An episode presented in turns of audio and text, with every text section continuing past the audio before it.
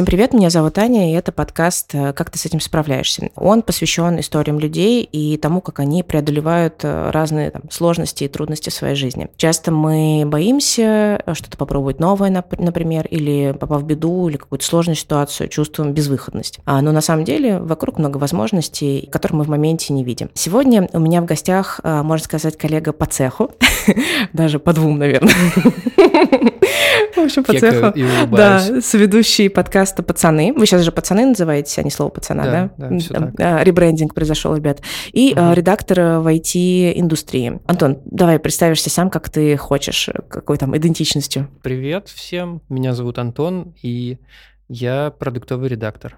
Наверное, можно сказать, что UX-редактор, но мне больше нравится представляться продуктовым редактором, потому что в моем понимании этот человек, он и про продукт знает все, и не только в интерфейсе может тексты поправить, но и, и маркетингу иногда подсобить как-нибудь. А, то есть для тебя продуктовый редактор — это тот, кто еще и в коммуникацию маркетинговую э, заходит, не только тексты, там, условно, в приложении, да? Скорее по касательной, но, короче, он, он может там помочь, да. У меня просто был такой еще опыт в анамнезе, поэтому я иногда захожу и на эту территорию. А ты хочешь сказать, в какой ты компании сейчас работаешь или, или не хочешь светить? Вот я, я всю дорогу на запись думал о том, говорить, не говорить, и вот я просто представляю. С одной стороны, это, наверное, будет, прорвется рано или поздно. Так, все серьезно, всякое... Сбер, что ли?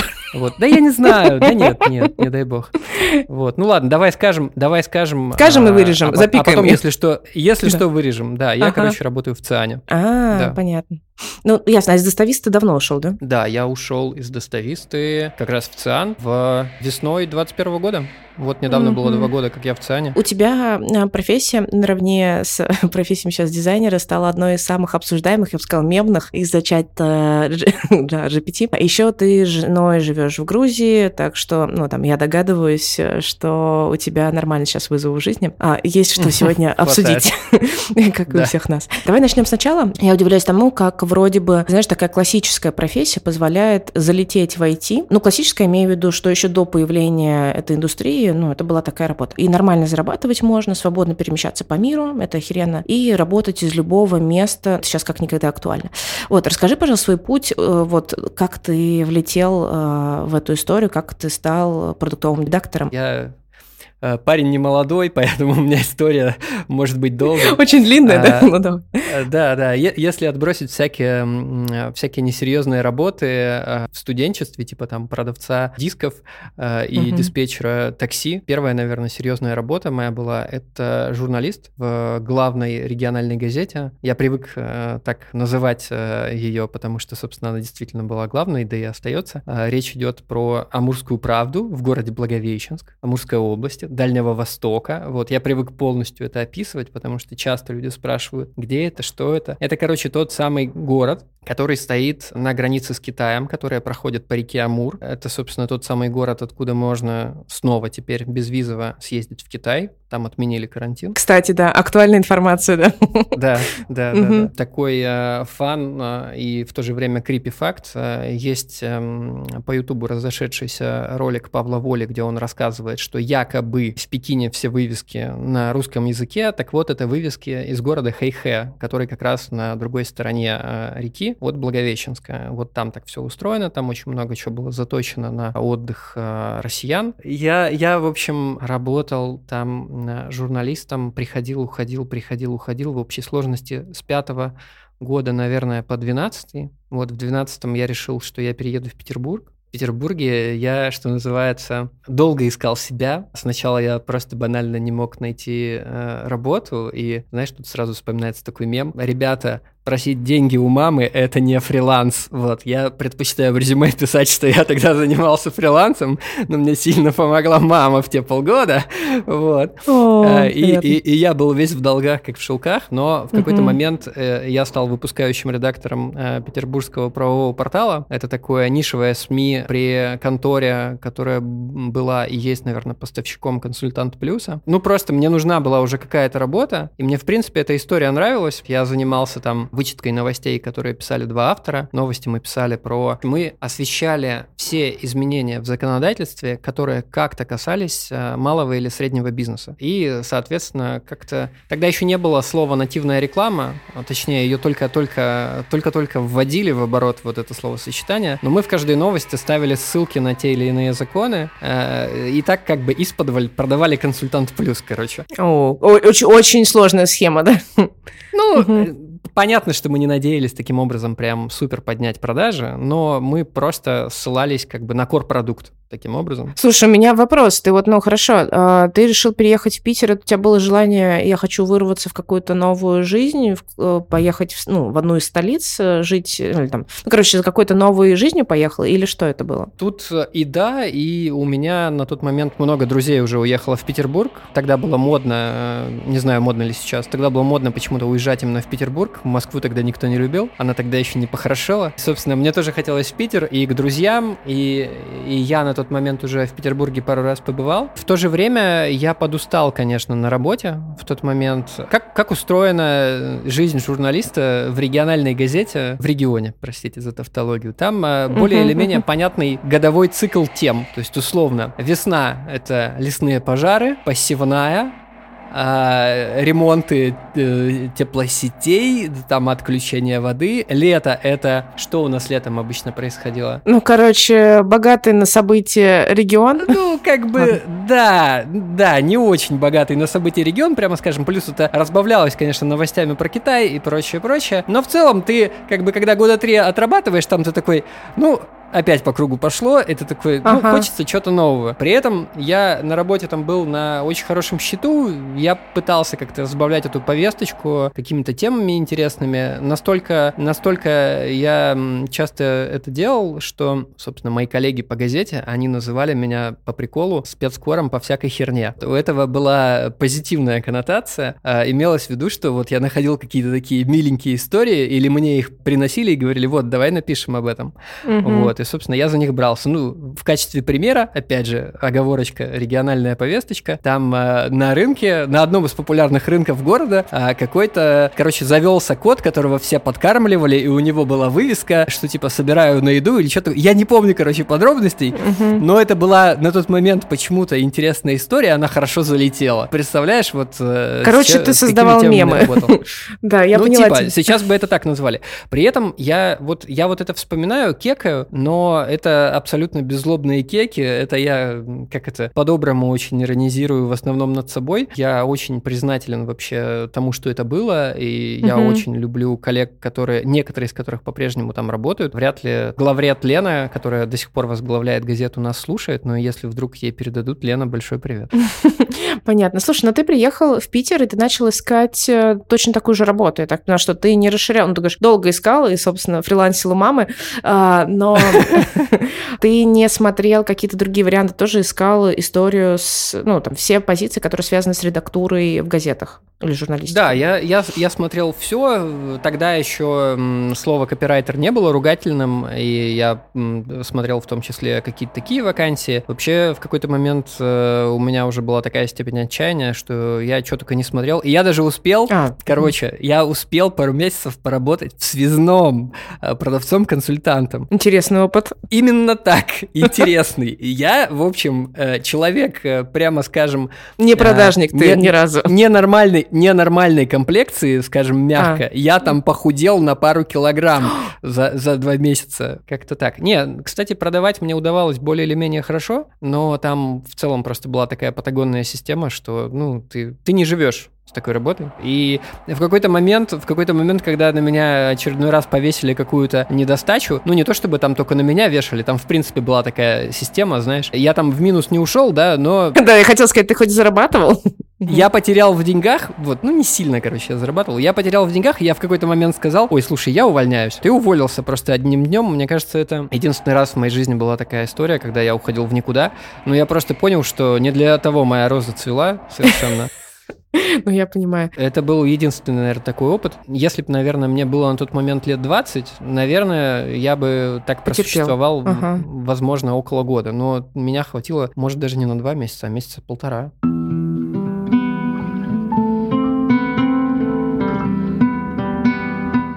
Как ты оказался в достависте? В смысле, как ты все-таки в IT попал? Ну, выглядит просто сейчас пока как офлайн такой обычный трек. После этой конторы, о которой я уже рассказал, я в какой-то момент попал в деловые медиа, в деловой Петербург, тогда еще не зашкварившийся. И, собственно, там я работал по-моему, тоже пару лет. Потом, э, ну и вот Э, там вот этот годовой цикл, о котором я рассказывал относительно региональной газеты, там он у меня стал умещаться в, э, внутри одного дня, потому что э, там в какой-то момент мне прямой руководитель сказал, короче, сейчас э, с валютами нестабильная история, а это был как раз 14 э, год, когда я только начал э, там работать, вот с валютами нестабильная история, у нас некому про это писать, давай это будет твоя тема. Такой, ну давай. И, короче, я писал про это два текста в день. У нас была такая норма на сайт писать два текста в день. Это ужасная патагонная система, и в какой-то момент ты понимаешь, что ты рассказываешь то же самое одинаковыми словами, у тебя только чуть отличаются э, друг от друга комментарии специалистов и цифры, собственно, угу, отличаются. Ну, просто, а просто в шаблон буквально... подставляешь цифры, в принципе, один текст можешь копировать. Ну, ничего себе патагонное, Антон. До этого, Берешь? нет, до этого я как раз, не-не, не настолько, не настолько, слушай, там, там э, требовалось все-таки какое-то переосмысление. Какие-то слова менять, ага. Ты сейчас немножко обесцениваешь, но я понимаю, что ты имеешь в виду. Да-да-да. Короче, а, в какой, э, это на самом деле мне тоже дало хороший опыт, я более или менее понимаю, что происходит в финансовой системе с тех пор. Я сначала ничего не понимал, когда писал на эту тему, но потом я, в принципе, такой человек, я долго не понимаю, не понимаю, могу делать, не понимать, делать, не понимать, а в какой-то момент у меня такой щелк, я такой, ага, я, я вкурил открыл фишку. Как я понял, что я начал в этой теме разбираться, я начал своими словами переписывать комментарии экспертов. Если я О, первое время угу. их просто вставлял как есть, а я потом их как бы вставлял в текст косвенной речью, и сначала с опаской, а потом выяснилось, что все в порядке, такой, окей, я понимаю, что происходит в, этой теме. Короче, я там так работал, работал, работал, и, и вот из-за вот этой вот супер патагонной системы, из-за того, что я пишу все про одно и то же, и не было просто времени, знаешь, так встать, посмотреть на все это сверху, придумать что-то новое, я страшно выгорел. Тогда еще не было даже такой формулировки, как выгорел. Вот, тогда... Да, ну, а тогда еще люди не выгорали, я понимаю. Тогда, по крайней мере, это так не называли, но я вот прям выгорел. Я вот смотрю назад, я понимаю, что это было оно. Я, в принципе, склонный к выгоранию человек. Я только недавно более или менее научился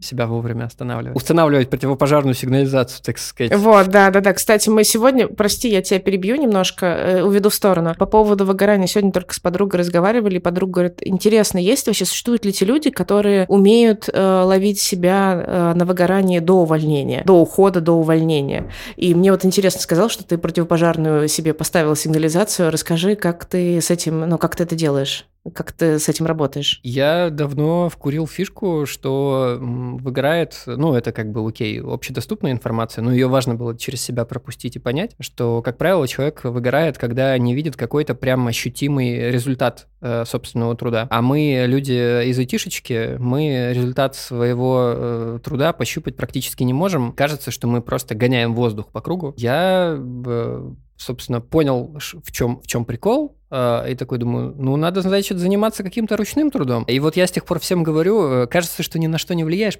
мыть посуду. Вот, я, собственно, мою посуду. Это мой способ медитации, ну, один из, скажем так. Последнее время я, например, увлекся цветочками, и это вообще мне дофига чего дает. Мамкин садовод, у меня там диффенбахи дофига, эпифремнум у меня. Вот, я всем этим делом занимаюсь. Ну и плюс э, я стараюсь профилактировать себя в этом смысле. То есть я, когда понимаю, что я слишком, слишком эмоционально во что-то вкладываюсь, я прям себя торможу. Такой, стой, стой, стой, стой, стой. Стой, давай ты, типа, вот для жены эмоции оставишь, может быть, угу. немножко. Там кота погладишь, иди вот там погуляй вообще, подыши.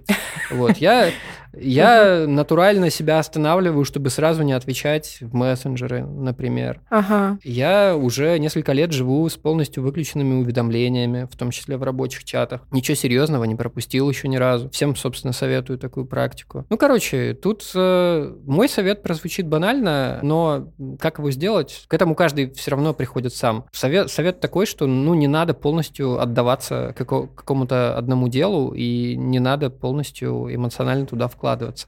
Вот звучит очень просто, но вот да, попробуй сделать. Не, себя... на самом деле, ну какие-то практические вещи ты уже проговорил, то что ты мьютишь э, мессенджеры, то что ты на самом деле не отдаешь эмоции на работе. Это, кстати, один из э, там этапов выгорания, насколько я помню, а, один из этапов, что ты начинаешь очень сильно эмоционально реагировать на ситуации на работе, потом он наступает э, там злость на людей, агрессия, а потом уже какой-то цинизм, и все, там начинаешь скатываться в дыру.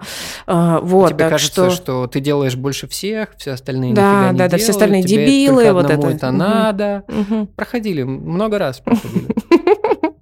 Ясно. Ладно, я тебя перебила. Давай вернемся. В общем, выгорел ты знатно на работе на этой. Выгорел, а... выгорел я знатно, плюс потом а, начались э, интересные истории в моей личной жизни. Аккуратно назовем это так. Собственно, эти интересные истории а, в итоге преобразовались в то, что мы теперь вместе с моей женой прекрасной. Мы познакомились на работе, но там была а, такая очень сложная и долгая история начала наших взаимоотношений. И, короче, в какой-то момент мне просто хотелось, знаешь, куда-то свалить. Вот просто сбежать вообще от всего этого. Угу. И тут мне э, старый знакомый говорит, слушай, а он на выборах работает. Вот сколько я его знаю, он работает на выборах. Есть э, такая тема, э, вот такой-то город, денег столько и называет мне сумму в 4 раза больше, чем я на тот момент получаю. Я и так хочу свалить, понимаешь? И ага. тут еще из бабки хорошие. И дело интересное. В принципе, косвенно про меня. Ну, как бы, что не пойму, разберусь на ходу. Я говорю, да. Угу. Вот. Угу. ну и, собственно, я так э, полгода пожил э, в Екатеринбурге, поработал вот в этой всей теме. У нас компания закончилась чуть раньше, потому что, собственно, люди, которые нас нанимали, они к своим политическим целям пришли до выборов, назовем это так. Как-то обтекаемо. Да, ну там сложная история. И нас всех распустили где-то, наверное, в июне. И вот я вернулся, э, и это, наверное, был самый стрёмный период э, в моей жизни, если оглядываться назад, потому что это был какой-то вообще ужасный кризис смыслов. Я понимал, что я в медиа обратно не хочу, покушали, хватит, денег там нет, я уже как бы пожил на хорошей зарплате, я не знал, что мне делать, вроде как подрабатывал какими-то текстиками на стороне, но это нельзя было назвать прям зарплатой. Я, короче, был месяца три без, без э, работы, и, короче, Надя мне ничего не говорила, но когда мы периодически вспоминаем то время, она мне говорит, Антон, ты был ужасным человеком. Вот, ну вот в этот период как раз. Ну, то есть со мной было сложно, потому что, ну, я не понимал, что делать, я был очень подавленным. Я очень переживал, но переживал я, так как правило, внутри. Не то чтобы я там был злой, я вот именно был очень подавленный, со мной было сложно вообще жить, э, сложно взаимодействовать, потому что, ну, как бы из меня почти ничего не прорывалось. А, ну, в общем, не хотелось бы мне возвращаться в то время, прямо скажем. И в какой-то момент мне случайно попалась на глаза вакансия копирайтера в маркетинг э, Яндекс Денег. Тогда была такая контора. Сейчас она называется Юмани. Вот, их когда продали. Ага, Сберу, она в, в Питере, в Питере был офис, да. Угу. Там я, в общем, сходу сделал, там на вход надо было сделать тестовое. Я сделал тестовое, я, оглядываясь назад, э, я каждый раз смеюсь, что я бы, я бы сегодняшний себя тогдашнего точно не, не взял. принял, да? Ага. Да, и э, ну это, это, это нормальный показатель на самом деле. Это значит, что ну да, значит ты, ты да, да, да, значит ты развился, да, обучился чему-то и лучше это понимаешь. Слушай, подожди, а как, может быть, я просто опять заглушила, прослушала, а как ты решил все-таки, ну в, в это направление пойти работать, потому что это же все равно отличается от медиа. Конечно, это отличается, но мне хотелось что-то в сторону, куда-то в сторону идти, куда я не очень понимал, и при этом я именно на Яндекс смотрел очень давно. А, то есть есть ты все-таки смотрел как на компанию, тебе она была интересна? Да, именно такой... как на компанию, угу. да. Я общался оттуда с людьми по работе, я брал комментарии для медиа периодически. И они все такие, вау, вау. Ну и плюс, как бы, е... уже тогда был э, портал с вакансиями у Яндекса. Ты просто смотришь, как вакансия написана, как она сформулирована, говоришь, что нормальные люди. И хотелось, короче, посмотреть, как оно там изнутри. Я, короче, не... Ну, а время было на тестовое. Я не думая, короче, сделал тестовое. Меня через пару дней позвали поговорить говорить. Э, на собеседовании я тоже был, конечно, такой зажатый поц очень сильно. После этого собеса я бы сегодняшний тоже себя тогдашнего не взял совершенно точно. Ну, а, может ну, быть, просто конечно, ты, ты не раскрылся на собеседовании. Ну, то есть ты зажимался, ну, не говорил Я как минимум тоже, я вот сегодняшний смотрю на себя тогдашнего, и я как минимум не умел говорить «нет» тогда. То есть я такой, ну, правочки, ну, поправим. Короче, чего изволите? Вот я такой вот был тогда, паренек. Вот, правочки, да хоть 100 штук. Сейчас отгрузим. Эй! Короче, вот я там работал, работал, много, много чего, много чего, чего мне это э, и компания, и, собственно, эта профессия, много чего мне дали. Я понял, как, как айтишники айтишечка изнутри устроена более или менее. Ну, мне опять же тогда казалось, что я понял. На самом деле я только так, знаешь, сверху посмотрел. Вот, ну там я, конечно, тоже выгорел, конечно же. Тогда тоже еще так а, об этом особо не говорили. Много на себя брал. Я в какой-то момент уже, у меня появилась какая-то смелость, то, то есть я там обсуж, обсуждать уже что-то начал, там, а вот я там так не думаю, вот давайте так. Это не то, что типа я художник, я так и вижу, а просто я научился быть э, чуваком, который прорабатывает комментарии, задает вопросики, и вместе мы приходим к какому-то классному решению, а не то, что там правь вот так, и ты такой, чего изволите? Окей, что сделал? Такой первый опыт у меня там, конечно, появился. Короче, была еще такая проблема. Я когда приходил в новую для себя сферу, в айтишечку, собственно, я залетел уже через Яндекс Деньги, я не знал, сколько просить денег. Ага, вот, ну попросил... да, скорее всего, ты просил вообще мелочь. Угу. Я попросил э, столько, сколько вот я примерно в медиа зарабатывал, с прицелом, что я ничего в этом не понимаю, я буду расти, зарплата будет расти. Но, как ты знаешь, наверное, тебе не могут зарплату повышать условно вдвое. Да, да, да. В Яндексе жесткие грейды, вилки, да, ты замочишься. Ну, тогда, тогда еще особо никто о грейдах там не говорил. Ну, и мы всегда были там э, больше деньгами, чем Яндексом. Но это, это отдельная история. Короче, эффект низкой базы. Мне повышали зарплату типа на 10%, но это все равно были слезы. Сейчас я понимаю, что это как бы классика, и, ну, как бы эту ошибку сложно было исправить, потому что, ну, как бы, ну, извините, вот такие входные данные. А, но тогда мне, конечно, было из-за этого очень обидно, и я, конечно, подвыгорел, подустал, и плюс мы уже на тот момент э, э, с женой э, обсуждали переезд в Москву. Все это было, все это происходило в Питере, я люблю рассказывать о том, почему мы приняли решение переезжать в Москву. Во-первых, в Питере на тот момент загнулись уже почти все медиа, на тот момент момент оставалась только фонтанка. Ну, кажется, она и до сих пор прекрасно себя чувствует. Тогда еще там прям не было, э, не было вот всех этих независимых историй, которых сейчас очень много, которые живут за донаты, там, на гранты э, и прочее, прочее. Тогда, в общем, как-то это все было намного сложнее. Обсуждали переезд в Москву, в том числе из-за денег, и в том числе потому, что вот я когда переезжал в Питер, э, я воспринимал Москву как, знаешь, такой хаб между регионами и Петербургом. Она у меня была таку, таким городом в моей картине мира. Но с тех пор, как я переехал в Москву, вот Питер, э, ну типа вот Питер у меня был вот здесь, Москва была здесь. Питер остался на месте, а Москва такая у хорошело, хорошело. Мы приезжали к друзьям периодически, вау, как классно, Москва хорошеет, перекопана, но станет круто. Вот, и такие, давай, короче, в Москву, давай. И тут я совершенно случайно натыкаюсь на вакансию в проект «Совесть». Он тогда был у всех на слуху. Они очень круто себя продвигали, у них была очень крутая реклама, у них даже Парфенов в первом Парфеноне разгонял. Я совершенно точно помню, что еще до того, как мне попалась вакансия туда, я э, Надя и кому-то еще несколько раз говорил, какие крутые ребята.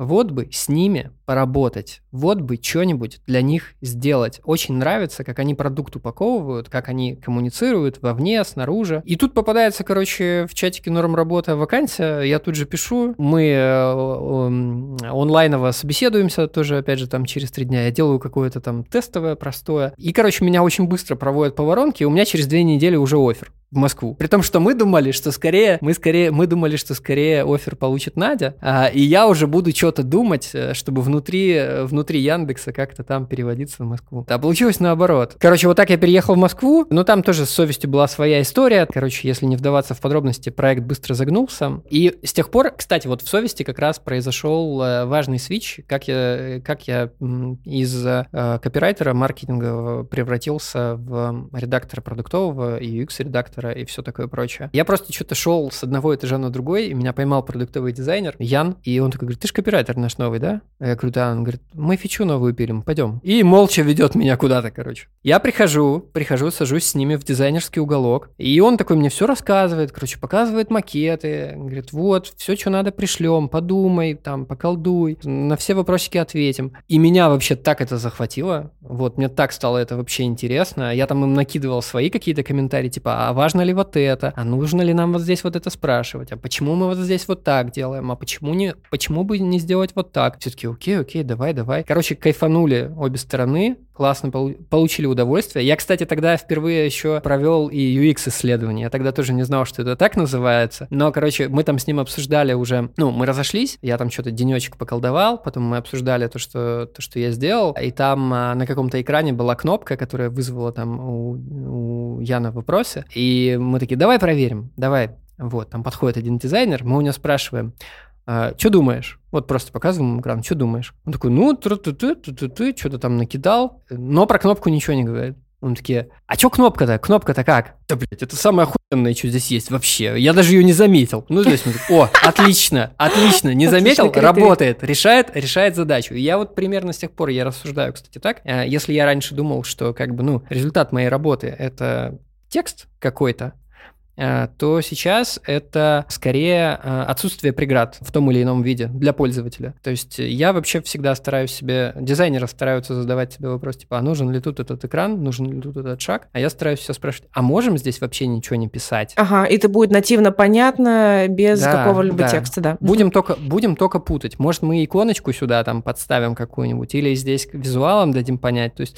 собственно, в этом, э, по большей части, моя работа сейчас и заключается. Ну, собственно, дальше можно про, про сам трек не рассказывать. Я, наверное, один а, забавный такой момент тебе расскажу. А, я с тех пор практически не искал работу. Работа меня находила сама с тех пор. Как-то так а, получалось. Э, не знаю, тут, наверное, можно, можно сказать, что мне везет, но, как говорила как раз Лена, мой первый главред, везет тому, кто везет. Короче, как, как я попал в Досю, это была забавная история. А, я увидел, что они смотрят мое резюме. Неделю ага. смотрят. Неделю. Ага. Просто смотрят, ходят смотрят, на твое смотрят. резюме, да, понятно. Да, да. Я зашел, посмотрел, какая у них есть вакансия, почитал про компанию. Думаю, интересно, доставка, круто. А, они смотрят, молчат. Я пишу им, откликаюсь на эту вакансию и пишу. Может быть, все-таки напишите, да, вы, поговорим? Вы, вы, говорю, неделю уже мое резюме смотрите, может быть, встретимся и обсудим его? Мне позвонили через полчаса.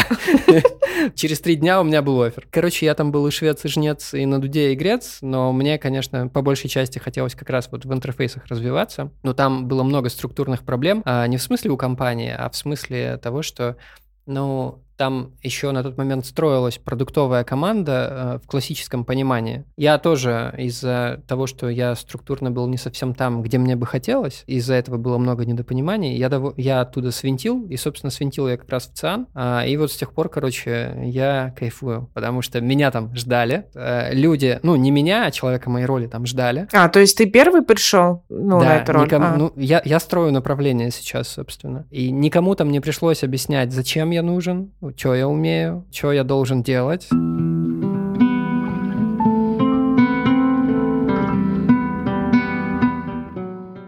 А тебе же тогда что-то требовалось в плане, ну, вообще, там, когда ты пришел в Яндекс деньги, когда ты пришел а, в Достависту или в ЦИАН, дополнительно чему-то учиться? Или вот твоего какого-то бэкграунда было достаточно? Ты просто, ну, там, немножко сориентировался, как команда работает, как процессы и все? Где-то между, на самом деле. Но я всегда, я всю жизнь после медиа рассуждаю так, что, типа, ну, как вообще э, устроена профессия журналиста? Журналист – это профессиональный э, незнайка по-хорошему.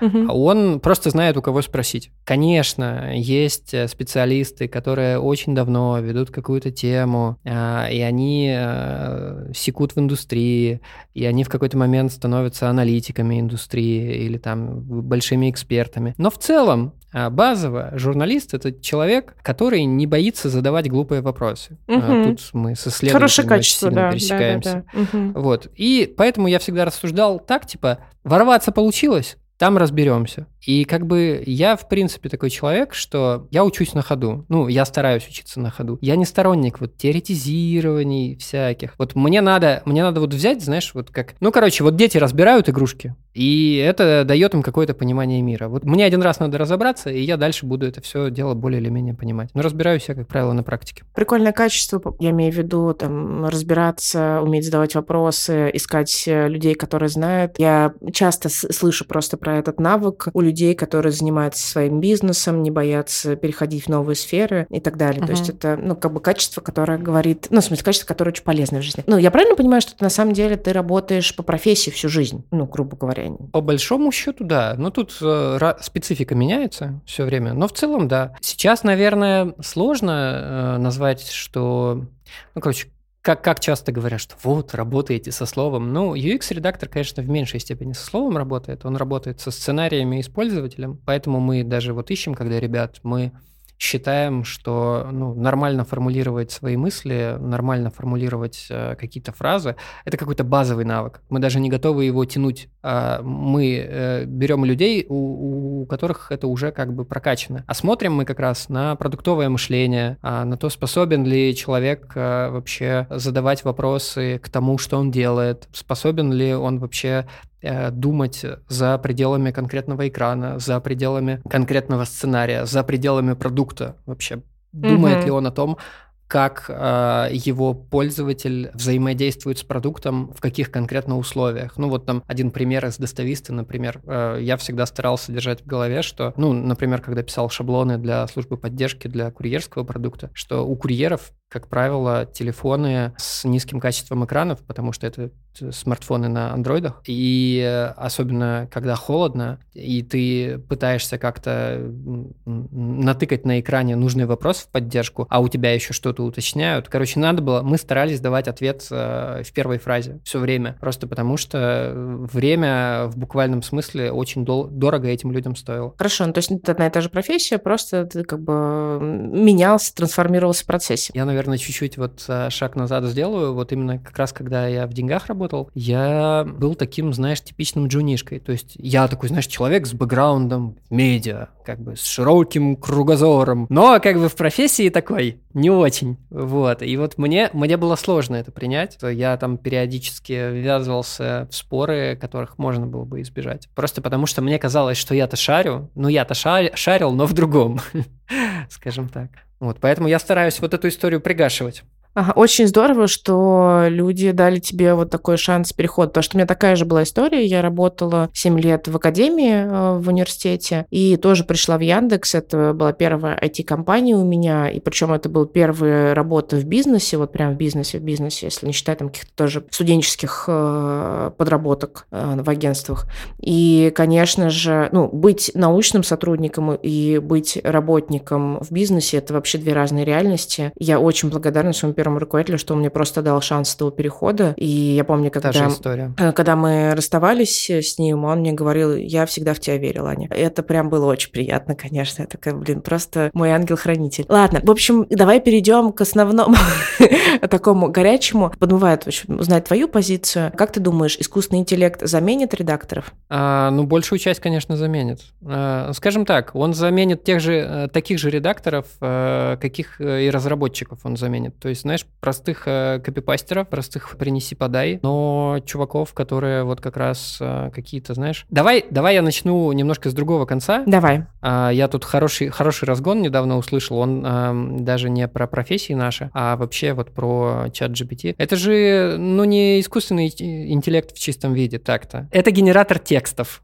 по большому счету. Он э, так-то, если разобраться, думать не умеет. Я тебе так скажу, что я был бы счастлив, если бы я мог поручить чат GPT рутинные задачи. Угу. Но пока, к сожалению, даже потратив время, я не получаю результат э, должного качества, качества, которое меня устроит. А все почему? скажем спасибо моим любимым SEO-копирайтерам, которые засрали весь интернет водянистыми текстами. Ага. Вот, потому что, конечно же, чат GPT ориентируется вот на эти. Ну, в смысле, тексты, обучается, да, обучается на текстах да, да, разного да, там качества. очень много воды, угу. Угу. Очень много воды, и когда ты просишь написать что-то конкретное, там, не знаю, в два предложения, ну, это гиблое дело. Наверное, ты можешь выжать из нее хороший результат, но а, ты потратишь а, намного дольше времени, чем ты сделаешь сам. А, возможно, возможно, рано или поздно а, мы пройдем этот этап, и появится прям в этом смысле действительно искусственный интеллект, но я думаю, на мой век работы вполне хватит. И тут я, наверное, вернусь к тому, что уже говорил тебе, что вот чуваков, которые стремятся во все стороны развиваться, которые знают, что э, и, э, их работа это не слова в предложение складывать и не фреймы в фигме двигать, а вот их э, не заменит искусственный интеллект. По факту там наша пара с дизайнером это ну это два таких э, тонко чувствующих человечка, которые хотят позаботиться о пользователе э, и рассказать ему хорошую историю. Вот, вот в плане истории, э, я думаю, нейросеткам пока далековато до человека. Да, я, я просто слышала, но скорее это от непрофессионалов э, слышала, что, ой, мне это очень помогает в написании текстов, там, на русском, либо на угу. английском, но как не на родном языке, э, что процесс генерации текстов становится максимально э, простым и быстрым. А я тебе скажу почему. Потому что для них текст не рабочий инструмент основной, а во-вторых, потому что, ну, вот есть вот такое, знаешь, можно, наверное, это назвать непрофессиональным э, заблуждением, что текст вот должен быть какой-то такой.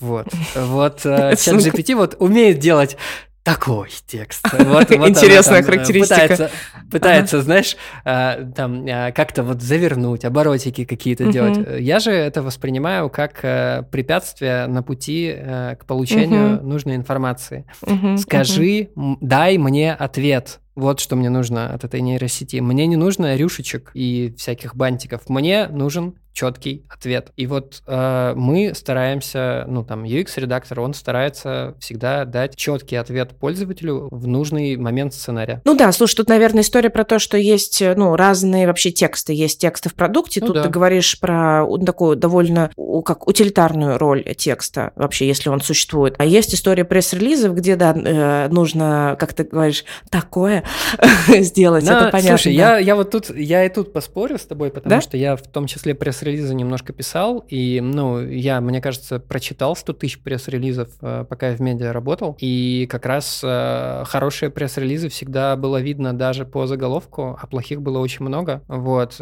и я думаю, что, ну, что, опять же, хороший пресс-релиз от плохого отвечает, отличает. У хорошего пресс-релиза из заголовка понятно, собственно, что произошло. И дальше он построен по тому же принципу, что хорошая новостная заметка. Мы идем от главного к второстепенному. То есть ты можешь бросить, читать его в любой момент, но ты будешь знать главное. Uh-huh, вот. Uh-huh, ты читаешь uh-huh. ровно до, той, э, до того момента, пока э, тебя держит, ну, пока тебя держит интерес. Плюс э, многие же пишут пресс-релизы по какой-то привычной рыбе надо непременно вставить два комментария топ-менеджеров. При этом они могут говорить лютую дичь вообще, которая вообще не связана с продуктом, который запускается на рынок. Такие пресс-релизы какие-нибудь там, не знаю, слабенькие медиа просто не глядя перепечатывают. Вот. А хороших пресс-релизов их тоже было мало всегда. Mm-hmm. Понятно. То есть, И они были четко как раз написаны, mm-hmm. тоже без рюшечек всяких. Mm-hmm. Mm-hmm. Я поняла тебя. Ну, э, в любом случае, многие люди пишут э, точно хуже, чем сейчас чат да. э, GPT. Это, ну, в смысле, я говорю не Это профессионал профессионалы, да. Э, для непрофессионалов, наверное, это тот уровень, который такой, вау, о, искусственный интеллект может написать за меня диплом, я не знаю. И, и кстати, я, я знаешь, ага. извини, что я так это все время вырываюсь, я не хотел бы выглядеть дедом, который отрицает прогресс. Э, я повторю, я был бы рад,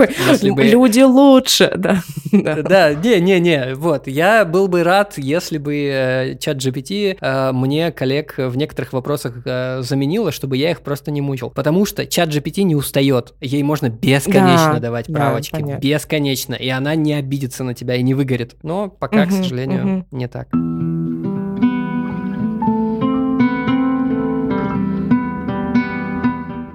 Меня была история в Яндексе. Я как-то ходила по стафу, ну, в смысле, это по пространству, где есть э, описание коллег, э, команд и так далее. И в одном нашла команду, там был руководитель, у которого э, все подчиненные были машины. Ну, как бы в Яндексе есть такой прикол, что там, я не помню, условно, 10 человек в компании, я очень условно говорю, 10 человек в компании, это люди, а, и еще 7, 7 единиц это роботы. И там все, все висят на стафе. И я зашла, когда увидела этого человека с командой роботов, я такая, вот она моя мечта. Я хочу управлять командой роботов, а не людей. Потому что, да, действительно, они не устают, не нужно заниматься их мотивацией. Это же просто идеальная команда. Ладно, это я так просто в сторону ушла. В какой-то момент э, ты, ну как и я, запустил с друзьями подкаст «Слово пацана». Тогда еще «Слово пацана». Тогда да. еще «Слово пацана», сейчас «Пацаны». Э, давай небольшую рекламу, что я рекомендую. Я просто в ковид э, залпом слушала ваши выпуски. И это Класс. было да, отличное лекарство от чувства изоляции, если честно, потому что, ну, там,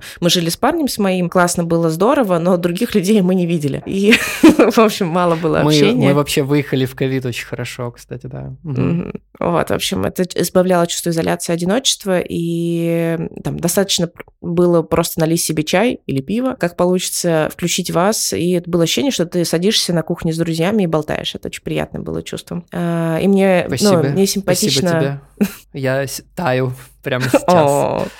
Мне, мне симпатична вообще ваша концепция, ну, собственно, почему тоже там обратила внимание в какой-то момент, что вы разбиваете это стереотипное представление о мужике, а, о мужике, а, да, э, и рассказываете о чувствах, там, о переживаниях своих, каких-то слабостях. Это очень э, как бы усложняет э, представление о мужчинах, вот когда ты не... Картину мира. Картину мира, да-да-да. Ну, то есть, э, понятное дело, что мы все заложники своих стереотипов, и гендерные стереотипы такие же мощные, как и все остальные, угу. и люди годами живут, вот это какая-то другая раса, я ее не понимаю, а здесь есть возможность угу. проявить, там, почувствовать мужчины эмпатию, с... понять лучше. Мужчины свиньи, женщины свинеры. Вот это вот, да, вот это вот свиньера.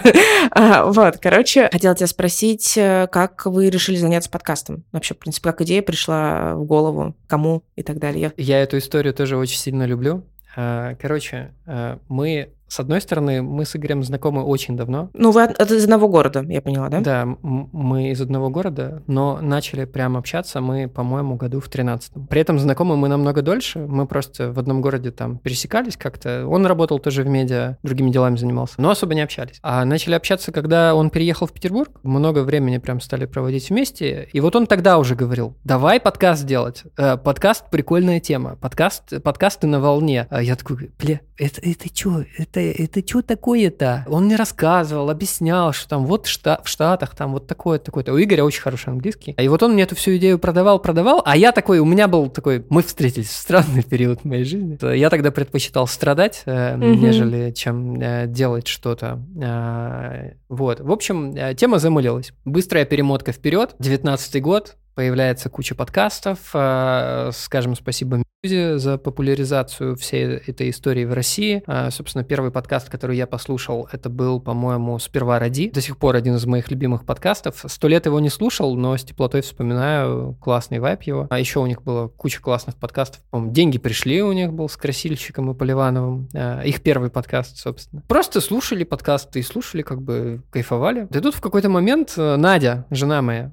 говорит, Антон, а давай вы с Игорем подкаст будете делать? А, то есть она, она, не, она не знала про его идею а, пятилетней а, давности. А, ага. а, угу. а. Возможно, Игорь сам забыл, но я не знаю, мы это прям э, подробно не проговаривали. И она такая, давай вы будете с Игорем делать подкаст. Вы классно так разгоняете какие-то темы интересные, вы взрослые пацаны, вам есть что сказать. Ну, вы прикольные. А чё, о чем, о чем? Ну, вот отношения. Вот я посмотрел, никто не делает э, подкасты про отношения. Есть какие-то девчачьи подкасты про отношения. Ну и то там, типа, тудой-сюдой. Это 19 угу. год год, я напомню. Угу, Сейчас-то угу. полно таких подкастов. Ну да. Сейчас и пацанских полно подкастов э, разного рода, разного рода крепости. И я такой, м-м, интересно, интересно, интересно. И тут мы поехали на Новый год в Стамбул с, собственно, двумя парами. Собственно, там были Соня и Игорь, мы с Надей. Мы там эту идею обсудили. Игорь такой, да, конечно, вообще класс. Э, мы такие все, вау, вау, давайте делать. И Надя говорит, только нам, ну, надо бы третьего, надо кого-то третьего, а, потому что, ну, что вы вдвоем? В женатике, кому-то будет скучно, нам, вам нужен холостой пацан. И предложила, собственно, Андрея. Было забавно, что мы там с, Ан- а, э, с Андреем э, чуть ли не деловую встречу устроили. А, ну то есть, подожди, ты Андрей, подожди, Андрей ты не знал вообще, да, никак? Не-не-не, я знал. А, мы с Андреем э, работали как раз вместе в медиа уже в Петербурге, но мы так а. тоже, знаешь,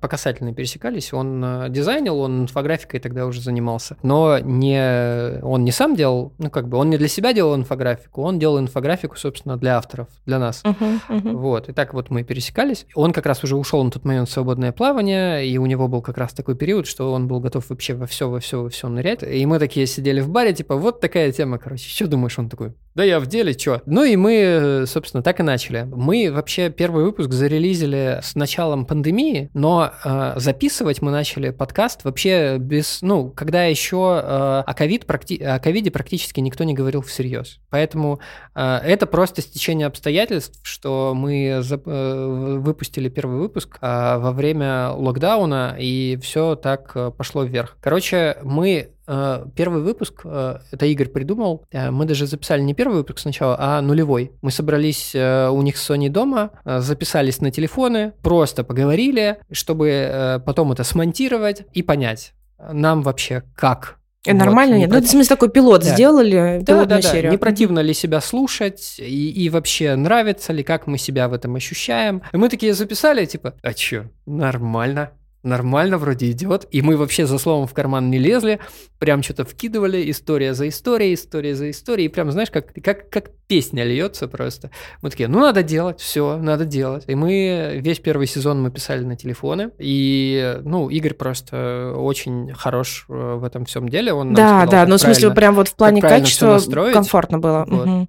Да, да, да. Ну, э, Просто тут, тут знаешь, э, наверное, как в любой индустрии, сам по себе инструмент, он э, мало чего значит. В умелых руках э, и на тапочек можно нормально сделать. Вот, собственно, Игорь так и называет, когда нам надо срочно что-то записать, ну давайте на тапочек запишем. А бывает, что там, знаешь, люди покупают профессиональные камеры за 200 тысяч рублей, и при этом говно ты получается. на фотографии смотришь, да, и там, там даже не то, что с точки зрения картинки говно, ты смотришь, у тебя нет никаких эмоций в связи с этим. Короче, инструменты мало мало чего решают. Инструменты, они сокращают э, путь мастера до приемлемого результата, uh-huh, вот, скажем uh-huh. так. Вот. Ну и как бы, да, Игорь там изъебывался, конечно, сильно со звуком, э, но у нас была довольно-таки очень классная планочка. Э, мы даже заметили, э, Игорь заметил, а я потом слушал э, по его наставлению. Как раз когда все остальные подкасты ушли на карантин и начали ага. записываться из дома, как попало, у них резко упало качество звука, ага, ага. вот, а у нас оно стабильное было. Э, стабильно лучше оно у нас было, понимаешь? Вот я даже вспоминаю, я сам э, э, слушал подкаст Кинопоиска в предыдущих сериях, которые я нежно люблю. Это было, вот их первый выпуск на карантине было слушать мучительно. Просто вот именно с точки зрения звука. Такой, ну а мы-то, мы-то вообще хорошо мы это сечем. Слушай, а вспомни, вот какие иллюзии или ожидания у тебя были на старте, э, которые, ну, когда вы только начинали, и которые не совпали с реальностью, когда вы стали работать над подкастом, там, через какое-то время, например? У нас я расстрою тебя, наверное, но у нас, э, как минимум, первый год у нас не было прям какого-то ожидания.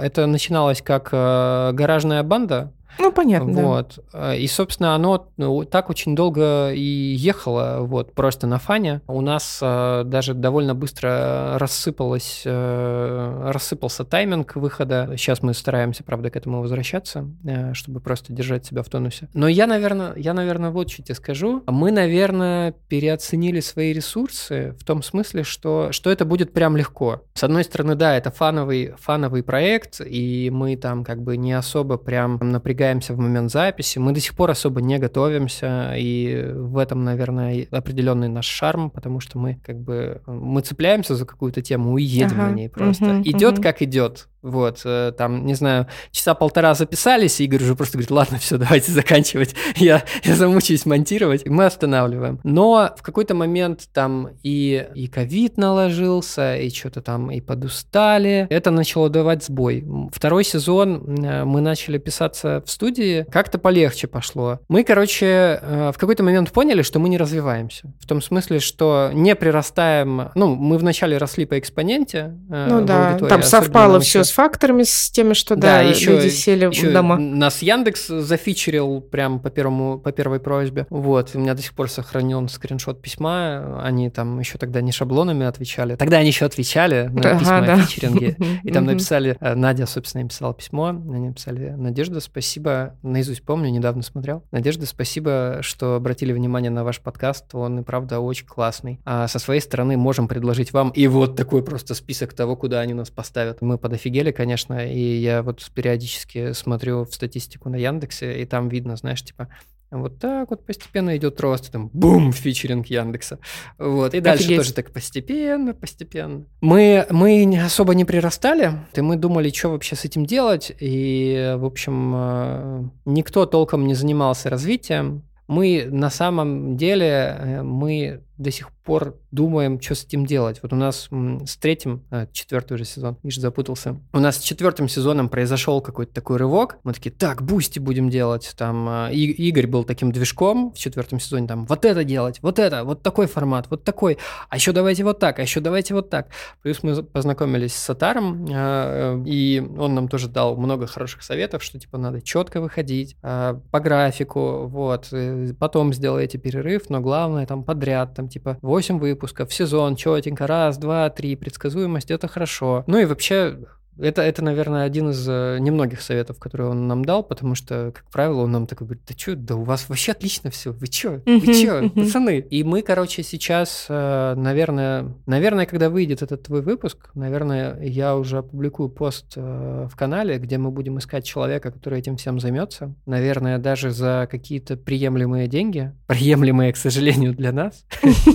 Кстати, нет, в смысле, а займется, ну, как продюсированием всей этой работы или просто контент-менеджер какой-то? Скорее, скорее э, внешними коммуникациями всеми. Mm. Вот, а, есть, коммуникация. Писать по поводу, mm-hmm. по поводу коллаб, писать всяких разных, а, может быть, даже и возьмет на себя контент соцсетей, вот, потому что сейчас у нас это происходит как-то очень спорадически. То есть вот мне приходит в голову записать какой-то кружочек, я запишу. Там, не знаю, сегодня попросил, говорю, Игорь, Игорь, ты же в поездке, ну запиши кружочек, ну чё ты, ну чё ты, а? Игорь записал три кружочка, офигенных, классно, там народ поржал, отлично. Вот э, мы стараемся сейчас вести соцсети, сейчас немножко ухожу в сторону, точно так же, как мы стараемся вести наш подкаст. Вот я давно э, сформулировал такой интуитивный принцип, что искренность – это наша нефть. Мы вообще не, не пытаемся там э, казаться кем кем-то, вот, вот мы. И вот у нас соцсети такие же. Типа, я вот сейчас думаю, вот это вот, и вот вкидываю это в вас. Или там, мы пишем новый выпуск, там, я, я иду ем шаверму, говорю, ребята, там, типа, у кого обед, приятного аппетита, кто не обедает, тем соболезную. Короче, завтра записываем новый выпуск про это, накидайте истории, если у вас есть. Но это тоже, это нестабильная тема, ну, понятно, вот. да. Нет э, какого-то то есть настроение, то нет. Угу, угу. Да, а хочется, чтобы вот был человечек, который прям проект менеджментом занимался и контентом. Ну, я понимаю тебя прекрасно. То же самое у нас э, э, не заводится история с контентом в канале, потому что это, это нужно делать системно, и там у кого-то появляется настроение, вкинет. Э, вроде бы там как-то разобрались с рубриками, э, которые можно делать, но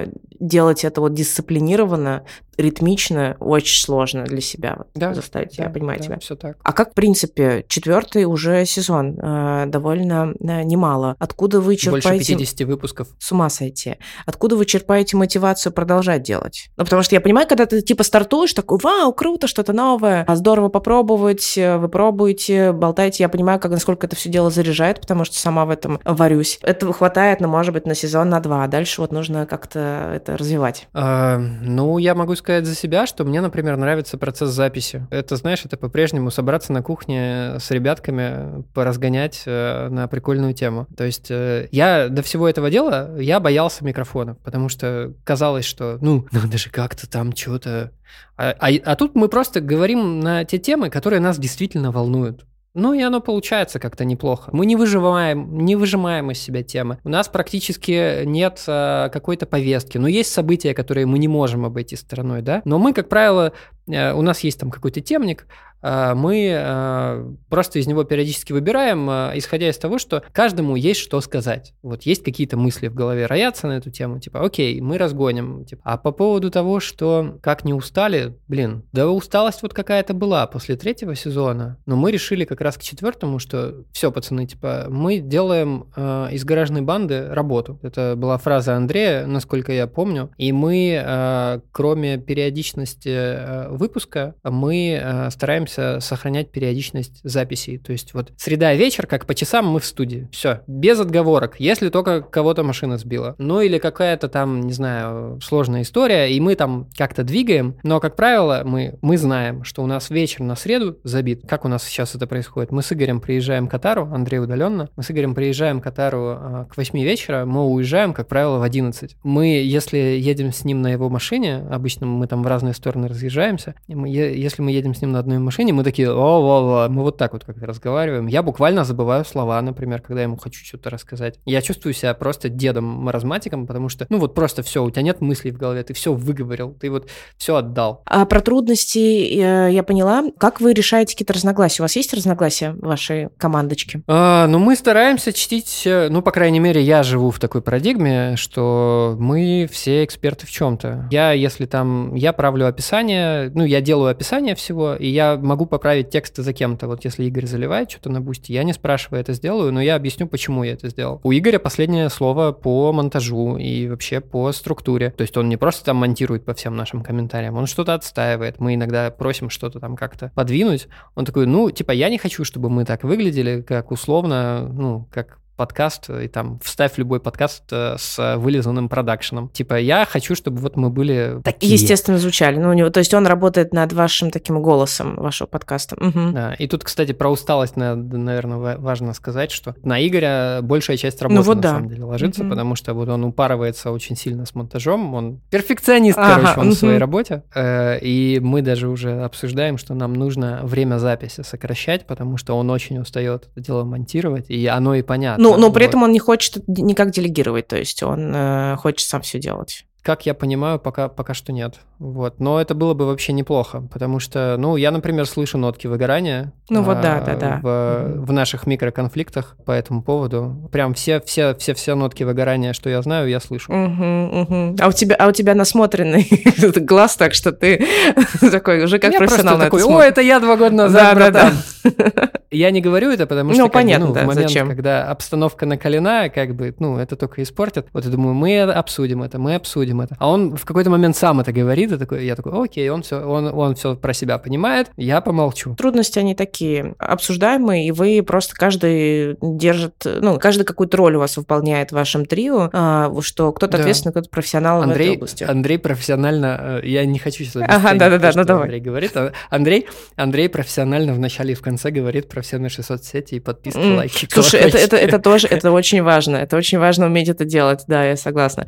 А еще он, он хорошо очень держит структуру выпуска, кстати, мы с Игорем уплываем, расплываемся, он такой, так, короче, у меня еще ага. вот, и там, кстати, Андрей держит структуру, он такой, как это, господи, фасилитатор. Угу, угу. Ну, понятно, да, такой модератор беседы. А откуда вы черпаете вот идеи для развития канала и подкаста, там, тем каких-то или рубрик, которые у вас есть, включаете периодически?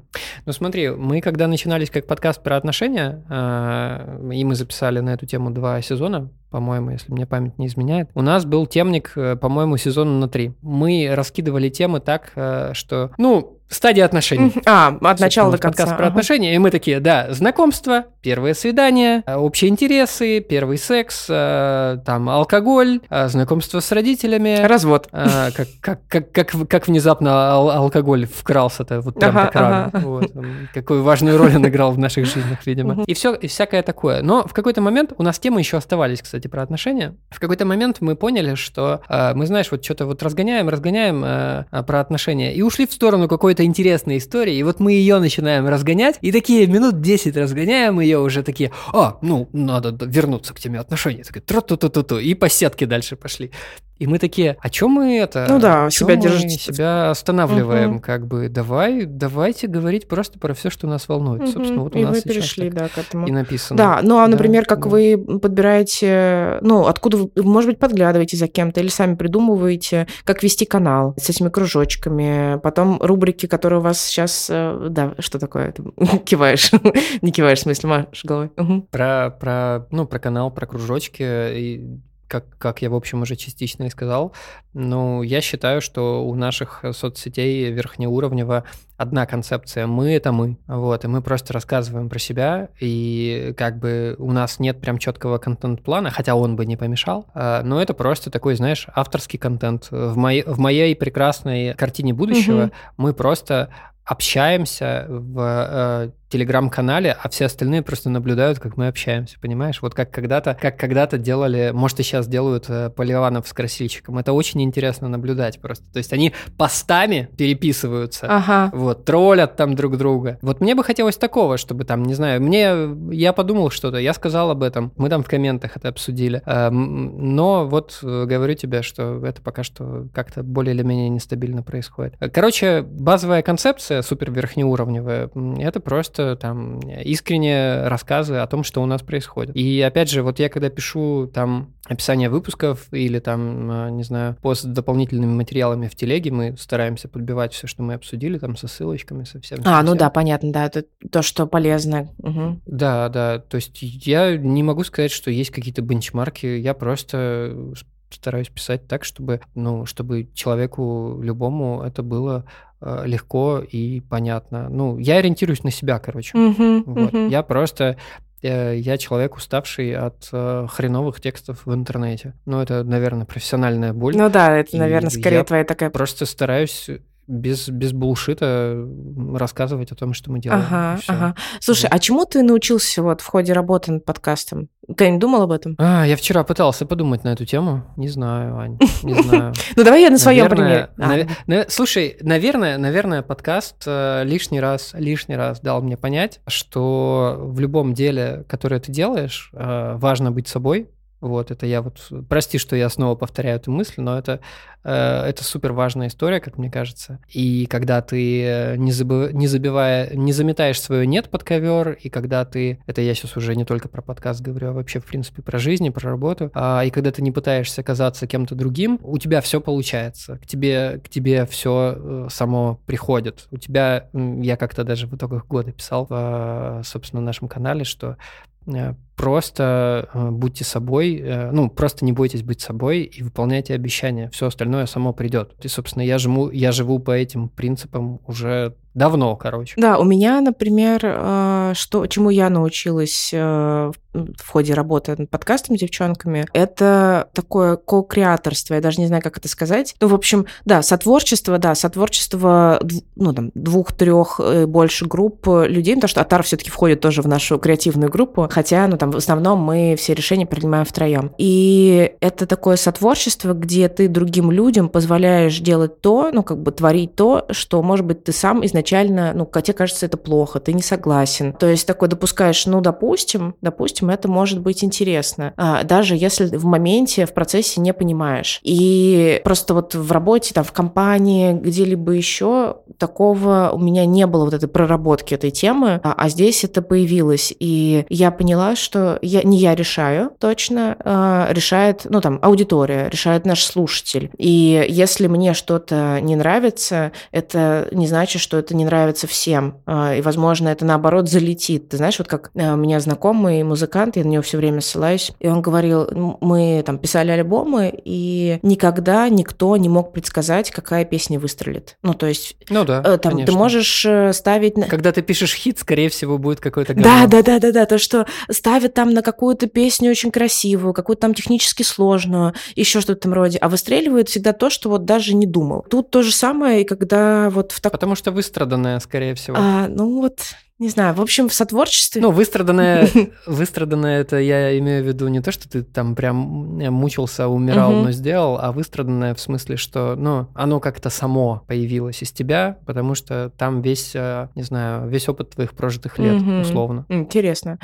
Да, ну вот у меня это был основной урок, то, что есть э, такое вот сотворчество разных, но при этом равных э, людей между собой. Каждый угу. вкладывает частичку себя, и это создает угу. гораздо больше, чем каждый по отдельности может создать. То есть это не сумма трех, это вот какая-то синергия возникает, э, очень красиво. И Особенно это редко бывает, но это очень, э, очень вдохновляет, когда это сотворчество, оно как-то, ну, то есть, когда один человек, например, подкидывает что-то, второй от этого отталкивается, и ну, как бы он сам бы, может быть, не сгенерил это, но отталкиваясь от творчества другого человека, от какой-то идеи другого человека, возникают и совершенно новые смыслы, которые бы тоже не возникли в голове. И это очень красиво. Мне прям, ну, это, наверное, меня больше всего вдохновляет в этой работе. Это мне навеяло э, то, как у то, как я пытаюсь э, на работе выстраивать взаимодействие с другими редакторами. У нас пока всего трое. Вот. Э, и я типа ведущий. Как у нас происходит, когда девчонки в чем-то сомневаются, или я в чем-то сомневаюсь, мы приносим просто друг другу показать, типа, смотри, вот такая такая ситуация, э, нужно донести вот это, а вот как мы хотим это сделать. Что думаешь? И я, по крайней мере, со своей стороны, э, я всегда даю такой фидбэк. Ну, то есть я говорю, что меня тут настораживает, но при этом всегда даю понять, что, говорю, но у меня нет того количества контекста, который есть у тебя, поэтому принимай решение, пожалуйста, сама. Я не знаю, насколько это связано с тем, что ты говорила, но я увидел какие-то похожие нотки. То есть я чего-то привношу, а, но при этом, но при этом я не настаиваю на том, что финальный результат должен быть э, таким, как я сказал. Ага, ну да, да, да, это как раз вот похоже, потому что, э, ну это, кстати, помогало. Э, я имею в виду, что в подкасте это как-то отрабатывалось особенно мучительно, а, но это помогает и в других местах быть э, мягче, мягче в плане принятия чужой альтернативы. Слушай, а деньги вам приносит подкаст? А, начал приносить. Вау. А, ну, потому что мы как раз, а, если бы мы сейчас бросили свои работы, мы бы не, не выжили, выжили я понимаю. Же. Но типа на заколочке уже есть, но мы не, мы вот завели Boosty в этом сезоне, и он, конечно, не скоро начнет нас прям кормить, но там уже набирается сумма на микрофон, например. Ну, короче, мы потратили в общей сложности на подкаст, э, ну, если брать там, например, запись, мне кажется, мы потратили уже за все это время 1200, угу. я сейчас очень грубо угу, говорю, угу. и вот мы заработали только первую десятку. Это так. Ну. Но, с другой стороны, за месяц. За, за полтора. Ну да, понятно. Потому что для меня сейчас эта история абсолютно не про зарабатывание денег, она скорее про самореализацию, а, и, ну и развлечения, конечно же, да. Это, это приятная штука.